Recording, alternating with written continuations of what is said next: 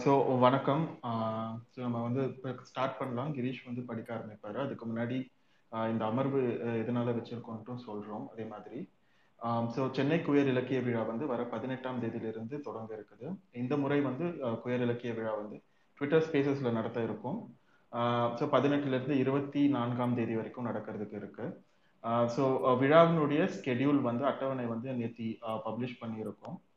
அதே மாதிரி வந்து பேச்சாளர்களுடைய டீட்டெயில்ஸும் அதில் இருக்கு. ஸோ ஒவ்வொரு அமர்வுக்கும் ஒவ்வொரு நாளுக்கு முன்னாடியும் மேலும் இருக்கிற அப்டேட்ஸ் வந்து ட்வீட் பண்ணிட்டு கொஞ்ச நேரத்தில் அந்த ஸ்கெடியூலை வந்து நான் இங்கே பின் பண்ணுறேன் ஸோ உங்களுக்கு வந்து பார்க்கணுன்னா வந்து நீங்கள் அதை செக் பண்ணிக்கலாம். இது வந்து இந்த வருஷம் வந்து லைக் முக்கியமாக வெறும் ட்விட்டர் ஸ்பேசஸில் நடத்துறதுனால இது ஒரு புது எக்ஸ்பெரிமெண்ட் தான் எங்களுக்கும். இந்த இலக்கியம் சார்ந்த உரையாடல்கள் குயர் நபர்கள் சார்ந்த உரையாடல்கள் வந்து ட்விட்டர் ஸ்பேசஸ்ல வந்து முக்கியமா தமிழ்ல நடக்கிறது கொஞ்சம் தம் கம்மியாகவும் இருக்கிறதுனால ஸோ அதையும் முன்னெடுத்து போகலான்ற இடத்துல இருந்து பண்றோம். ஸோ இந்த குயர் இலக்கிய விழா வந்து இந்த சனிக்கிழமை ஆரம்பிக்குது. ஸோ அதை ஒற்றி இன்னைக்கு வந்து நாங்கள் முத மூணு நாள் இன்னைக்கு நாளைக்கு அதுக்கப்புறம் நாளை மறுநாள் வெள்ளிக்கிழமையும் வந்து சிறுகதை வாசிப்பு கவிதை வாசிப்பு முக்கியமாக முக்கியமா குயர் பர்சன்ஸ் எழுதின தமிழ்ல இருக்கிற வாசிப்பு பண்ணலான்றதுக்கு முடிவு செஞ்சிருக்கோம். இன்னைக்கு வந்து எல்ஜே வயலட் அவர்கள் எழுதிய அமலா எப்படி செத்தாள் என்ற ஒரு சிறுகதையை வந்து படிக்கிறதுக்கு கிரீஷ் வந்திருக்காரு. ஸோ கிரீஷ்?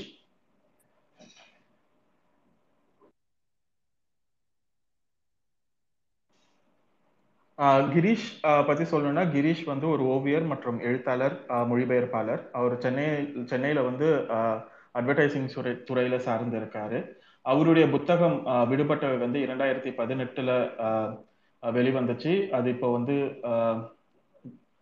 அதை தொடர்ந்து அவர் சிறார் இலக்கியங்கள் பல வந்து மொழிபெயர்த்து இருக்கிறார் இன்னைக்கு வந்து கிரீஷ் வந்து வயலட்டினுடைய அமலா எப்படி செத்தாள் என்ற கதையை வந்து வாசிப்பாரு நமக்காக. கிரீஷ்? கவிதை கதை இப்ப வாசிக்கவா? இல்ல ஒரு ரெண்டு மூணு நிமிஷம் வெயிட் பண்ணலாமா? வராங்களான்ட்டு? வாசிக்க ஆரம்பிக்கலாம் கிரீஷ் நம்ம. ஓகே. இன்னைக்கு நான் வாசிக்க போற கதை எல்லாருக்கும் நான் பேசுறது கேக்குதா? நான் பேசுறது கேக்குது ஓகே. இன்னைக்கு நான் வாசிக்க போற கதை வந்து எல்ஜே வயலட் எழுதின அமலா எப்படி செத்தாள் அப்படின்ற சிறுகதை. எல்ஜே வயலட் பத்தி சொல்லணும்னா அவங்களுடைய முதல் சிறுகதை தொகுப்பு உதாஸ்கட் கதைகள் அப்படின்ற புத்தகம் வந்து மோக்லி பதிப்பகம் சார்பாக வெளியிடப்பட்டது. அதுக்கு பிறகு அவங்க வந்து ஆஹ், குந்தர்ஸ் விண்டர் அப்படின்ற புத்தகத்தை குந்தரின் கூதிர்காலம் ஹுவான் மேனுவல் மார்க்கோஸ் எழுதின குந்தர்ஸ் விண்டர் அப்படின்ற புத்தகத்தை குந்தரின் கூதிர்காலம் அப்படின்ற பேர்ல தமிழ்ல மொழிபெயர்ப்பு செஞ்சுருக்காங்க. அதுக்கு பிறகு இவங்க சிறுவர்கள் இலக்கியம் சிறார் இலக்கியத்துல வந்து இலக்கியத்தை பதிப்பிக்கிற ஒரு பதிப்பகத்துல வந்து எடிட்டரா இருக்காங்க. அவங்க எழுதின அமலா எப்படி சேர்த்தாள் அப்படின்ற சிறுகதையை தான் நான் இன்னைக்கு வாசிக்க போறேன். ஒரு ஊர்ல அமலான்னு ஒருத்தி இருந்தா. அழகின்னா அழகி அப்படி ஒரு அழகி. நெசமான பொம்பளை இல்லைன்னு ஒருத்தராலையும் சொல்லிட முடியாது. என்று தொடங்கும் இதே கதையை அமலா பலமுறை கேட்டிருக்கிறாள். ஆனால் ஒரு சிறிய மாற்றத்தோடு. இப்போது அவள் இருக்கும் நிலையிலும் அவள் எப்போதும் இருந்ததில்லை. அந்த கதையில் பெயர்கள் வேறு வேறாக இருக்கும். எல்லாவற்றையும் விட முக்கியமாக இப்போது அவள் இறந்து விட்டாள். அங்கே கருப்பு சட்டையும் வெள்ளை பேண்ட்டும் அணிந்த ஒரு பெண் அவளது சாவுக்கு கூடியிருக்கும் சிறிய கூட்டத்தின் நடுவில் நின்றபடி கதை சொல்லிக் கொண்டிருப்பதைத்தான் ராணியின் வெள்ளை சுமோவின் முன்னிருக்கையில் அமர்ந்து கேட்டுக்கொண்டிருக்கிறாள் இப்போது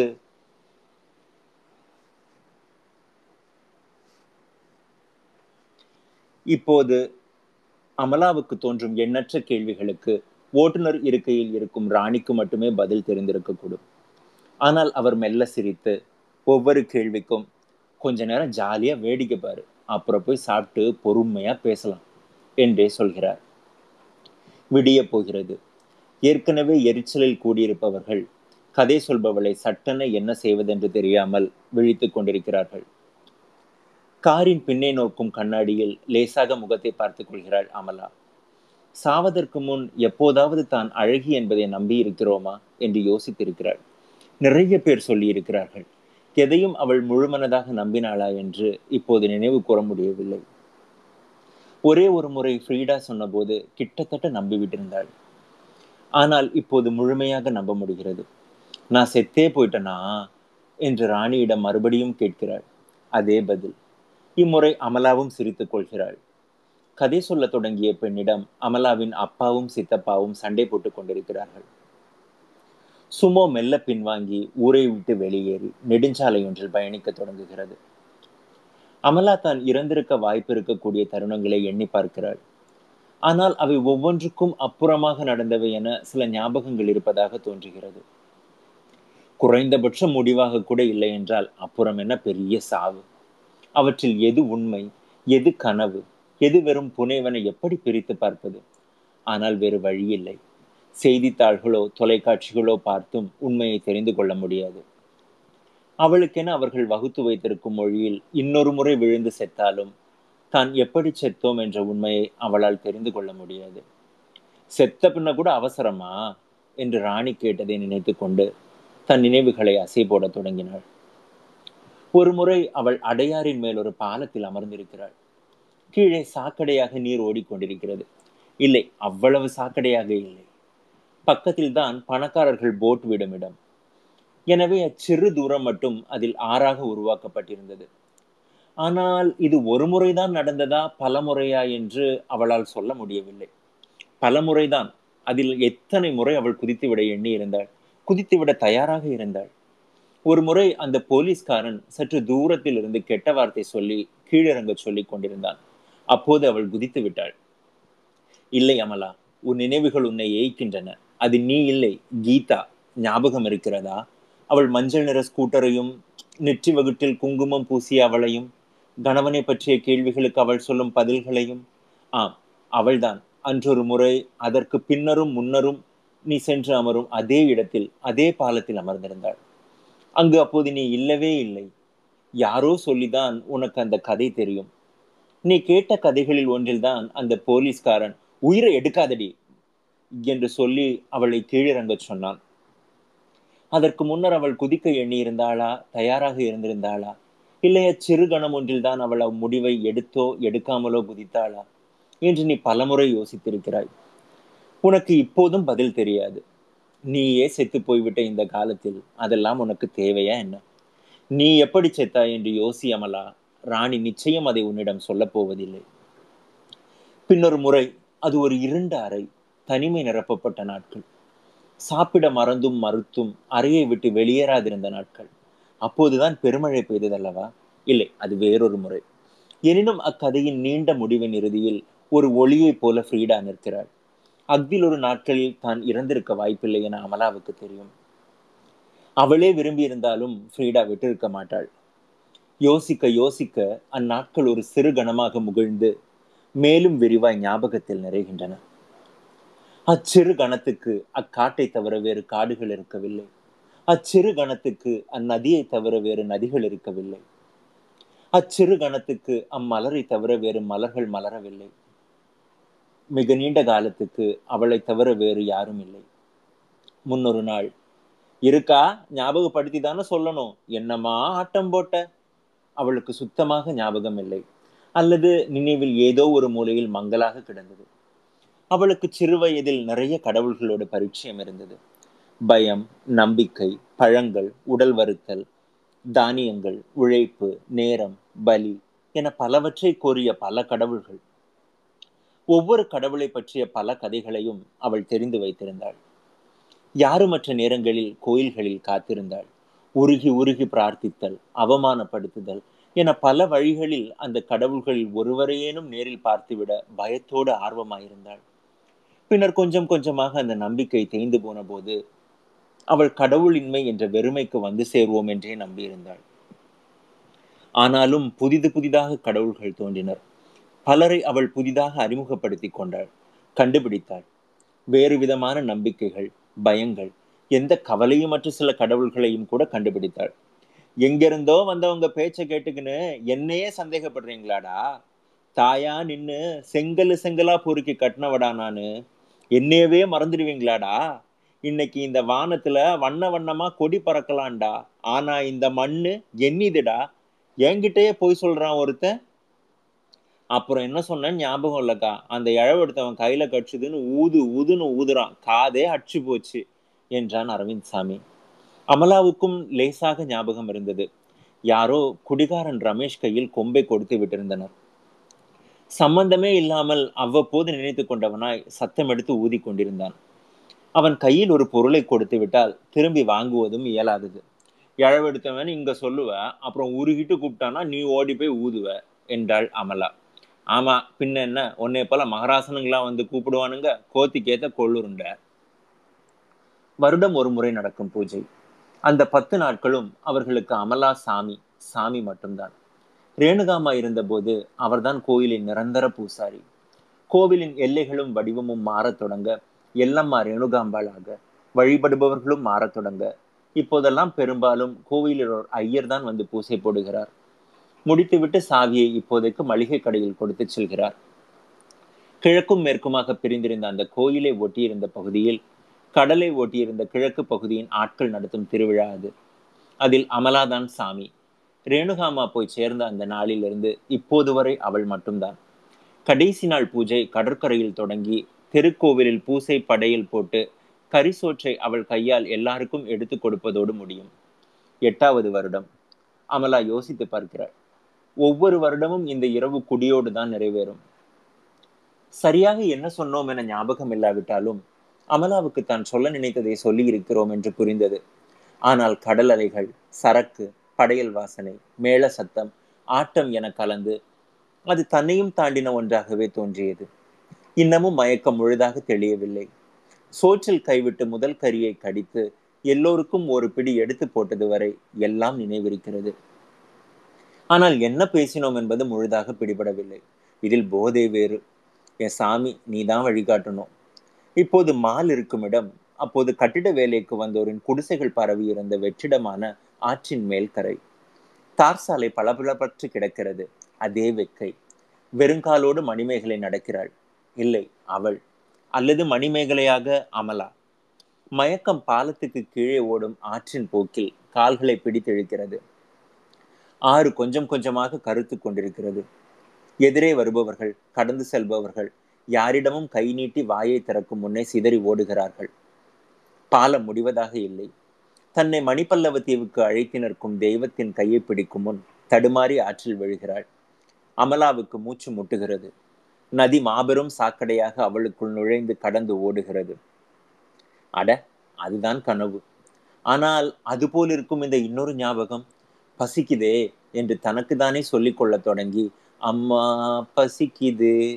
ஐயா பசிக்குது என மெல்ல பாடி சிரித்து கொண்டாள். இன்னும் கொஞ்ச தூரம்தான் வீடு. ஆனால் வீட்டுக்கு சென்றாலும் சோறு இருக்கும் என்று எந்த உத்தரவாதமும் இல்லை. அரவிந்த் சாமி இருந்தான் என்றால் ஏதாவது வாய்ப்பு இருக்கிறது. தலைக்கு மேல் சூரியன் தகித்துக் கொண்டிருக்கிறது. கீழே சிமெண்டும் தாருமாக பூமி உருகி கொண்டிருக்கிறது. செருப்பில்லாத கால்களும் சேர்ந்து உருகி கொண்டிருந்தன. அவளுக்கும் வீட்டுக்கும் இடையில் ஒரு ஆறு ஓடிக்கொண்டிருக்கிறது உயர்ந்த கரைகளுடனான ஒரு ஆறு. வெறும் சாக்கடையாகி போய்விட்ட ஆறு. அதன் மேல் கட்டப்பட்ட பாலத்தில் முதலடியை எடுத்து வைத்தாள்.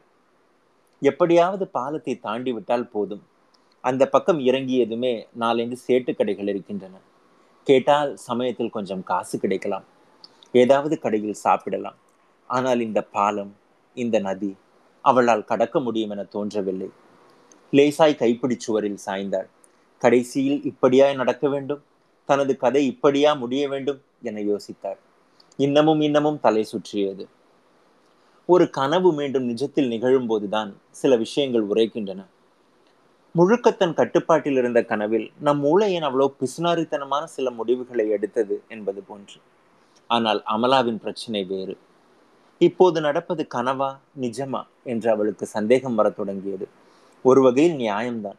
பல்வேறு கதைகளில் பல்வேறு முறைகள் நடந்திருக்கிறது தானே ஒரு கதாபாத்திரம் கனவு அல்லது நிஜமென நினைத்து கொண்டிருக்கும் ஒரு நிகழ்வு அவ்வாறே இருக்க வேண்டும் என எந்த விதிமுறைகளும் வகுக்கப்படாதது வருத்தத்துக்குரியதே. தான் மெல்ல பறக்க தொடங்குவதை உணர்ந்ததும் அமலாவுக்கு அது கனவுதான் என நிச்சயமாகிவிட்டது. ஏறக்குறைய முழுமையாக அல்ல. அவளுக்கு லேசாக ஒண்ணுக்கு போக வேண்டும் போல இருந்தது. இப்போது எழுந்திருக்க வேண்டுமா? இல்லை கனவில்லை என்று நம்பி கொஞ்ச தூரம் சென்று இல்லை இது கனவுதான். மீண்டும் பாயை நாசமாக்கி விடாதே அமலா என்று சொல்லிக் கொண்டாள். அவ்வளவு அவசரம் ஒன்றுமில்லை. அடுத்த கவலை இந்த கனவாவது உருப்படியாக போகுமா? அல்லது அந்த கனவை போலவே ஆற்றிலும் சாக்கடையிலும் விழுந்து மூச்சு முட்டி எழ வேண்டுமா? இப்போதே எழுந்து விடலாம் தான். ஆனால் மறுபடியும் ஒரு கனவிலிருந்து விழிக்கும் கதாபாத்திரம் மற்றொரு கனவில் விழிக்காது. நிஜத்தில் தான் விழிக்கும் என்பதற்கு பெரிதாக உத்தரவாதம் இல்லை. எனவே நடப்பது நடக்கட்டும் என இருந்தாள். இல்லை அதற்கு பின்னர் தான் அவளும் ஃப்ரீடாவும் சந்தித்தார்கள். ஃப்ரீடாவும் அவளும் இப்படி பேசிக் கொண்டிருந்ததெல்லாம் ஞாபகம் இருக்கிறதே? வீட்டுக்கு வந்திருந்த அவள் ஒரு கஃபே திறக்க வேண்டும் என்று பேசிக் கொண்டிருந்தாள். ஊரை விட்டு ஒதுக்குப்புறமாக கடலோரத்தில் யாரும் வராத இடத்துலயா? என்று சிரித்தாள் அமலா. அதெல்லாம் வருவாங்க. வெறும் கூட்டத்தை வச்சு என்ன பண்றது? அதுக்குன்னு சில பேர் வருவாங்க. இது வெறும் சாப்பிட்ற குடிக்கிற இடமா இருந்தா போதாதுமா? ஒரு நல்ல ஸ்பேஸா இருக்கணும். அங்க வந்து உட்காந்து பேச எழுத யோசிக்க அப்பப்போ எதுனா நிகழ்ச்சி நடத்தலாம். நீ எனக்கு ஒரு கதை சொன்ன ஞாபகம் இருக்கா? அடியே மணிமேகல் அக்கா விஷயம் கதை இல்லை. அது நெசமா நடந்தது. எல்லா கதையும் பொய்யில்லடி என் தங்கமே. இப்படி எதுக்கு எடுத்தாலும் டைலாகா சொல்லு. சரி நெஜ கதை. நீ அதை அப்படி சொல்ல நான் அதுக்கு நடுவில் சில கவிதைகள் படிக்க எவ்வளோ நல்லா இருக்கும் தெரியுமா? யார் வந்து கேட்பா அடி அழகி நீ கதை சொன்னால் கேட்க ஊரே வராதா? வரும் வரும். காஞ்சி போன சனியனுங்களா வரும். அது சரி இந்த கஃபே கடையில் சாப்பாடெல்லாம் உண்டா? இல்லை வெறும் கதையும் கவிதையும் வெறும் அவல் மெல்லணுமா? ஓ இல்லை லெமன் டீ குடிப்பீங்களே. அதை குடிச்சு குடிச்சு வயிறு வந்து சாகலாம். இந்த இடத்தில் ஃப்ரீடாவை பற்றியோ ரேணுகாமா அரவிந்த் சாமி என எல்லோரை பற்றியும் சொல்வதற்கு கதைகள் இருக்கின்றன. ஏன்? அப்பெருநகரத்தில் இறந்த நல்லுயிர்களை காக்கும் ராணி எனும் தேவதையை பற்றியும் எக்கச்சக்கமாக சொல்லலாம். இருந்தாலும் இந்த கதையின் நோக்கம் அமலா எப்படி செத்தாள் என்பதை கண்டுபிடிப்பது என்பதால் அமலா அதில் மட்டுமே கவனம் செலுத்தினாள். ஏய் நில்றி நில்றி என்றபடி அந்த போலீஸ்காரன் வழிமறிக்க முயன்றான். அவள் குடித்திருக்கவில்லை. ஆனால் நீண்ட நாட்கள் கழித்து மகிழ்ச்சியாக இருந்தாள்.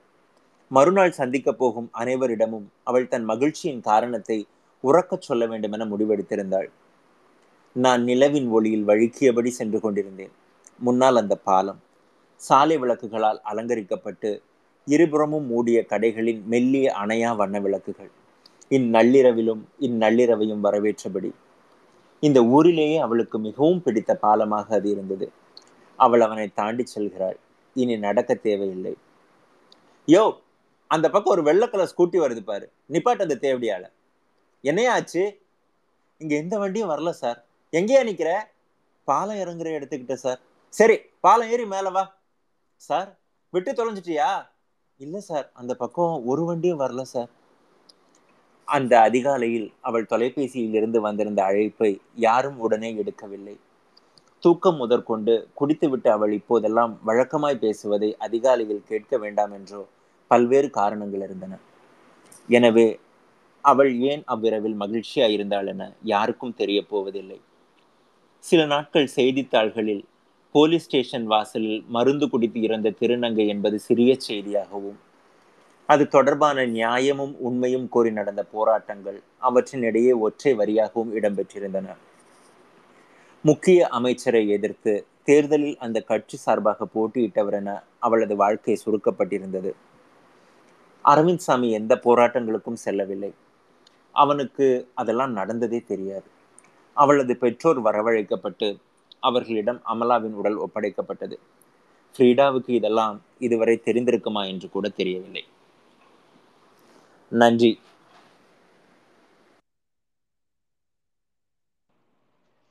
நன்றி கிரீஷ். ஸோ இந்த கதை வாசித்தது வந்து எல்ஜே வயலட்டின் அமலா எப்படி செத்தால் என்ற கதை. இந்த கதையை வந்து நீங்கள் படிக்கணும்னு விரும்பினாலும் நாங்கள் இப்போது ட்வீட் பண்ணுறோம் ஸோ இந்த டைம்லைன் குவேச்சனை குரானிக்கல்ஸினுடைய டைம்லைன் போனீங்கன்னா நீங்கள் இந்த கதையை படிக்க முடியும். வயலட்டுடைய பிளாக்ல இருக்குது இந்த இது. அதே அதே போல் வந்து நாளைக்கு இதே மாதிரியான ஒரு அமர்வு இருக்கு. படிக்கிற அமர்வு. அதில் நம்ம லிவிங் ஸ்மைல் வித்யா வந்து படிக்க இருக்காங்க. அதுக்கப்புறம் மேலும் உங்கள் யாருக்காவது படிக்க வேண்டும் என்றால் நீங்க வந்து எங்களுக்கு மெசேஜ் பண்ணலாம். எனக்கு இல்ல மௌலி இங்க மௌலியோட ஐடி இங்க இருக்கு இல்லையா? மௌலி ஐடிக்கு மெசேஜ் பண்ணலாம். இல்ல குவே சென்னை க்ரானிக்கல்ஸ்க்கு மெசேஜ் பண்ணலாம். லிவிங் ஸ்மைல் வித்யா நாளைக்கு படிக்கிறது வந்து ஊமங்காடை என்ற ஒரு சிறுகதையை படிப்பாங்க. அது அதே போல வந்து திரும்ப சொல்றதுக்குன்னா இந்த பதினெட்டாம் தேதி சனிக்கிழமை சென்னை குயர் இலக்கிய விழா ட்விட்டர் ஸ்பேசஸ்லயே நடக்க இருக்குது. பதினெட்டுல இருந்து இருபத்தி நாலாம் தேதி வரை. அந்த டீடைல்ஸ் எல்லாமே இங்க பின்டு ட்வீட்ஸ்ல இருக்கு. என்ன செஷன்ஸ் யாரு பேச்சாளர்கள் என்ன டாபிக்ல பேசுறாங்கன்ற எல்லா டீடைல்ஸும் இந்த பின்டு ட்வீட்ஸ்ல இருக்கு. அதே மாதிரி வந்து நீங்கள் நீங்க மற்ற விஷயங்களையும் பார்க்கலாம். இங்கே டைம் லைன் போனீங்கன்னா இன்னைக்கு இந்த சிறுகதை வாசிப்புக்கு வந்ததுக்கு ரொம்ப நன்றி. நாளை திரும்ப ஏழு மணிக்கு உங்க எல்லாரையும் இன்னொரு சிறுகதை வாசிப்போட லிவிங் ஸ்மைல் வித்யா படிக்கிற ஊமங்காடு என்ற சிறுகதை வாசிப்புல சந்திக்கிறோம். நன்றி வந்தவங்க எல்லாருக்கும்.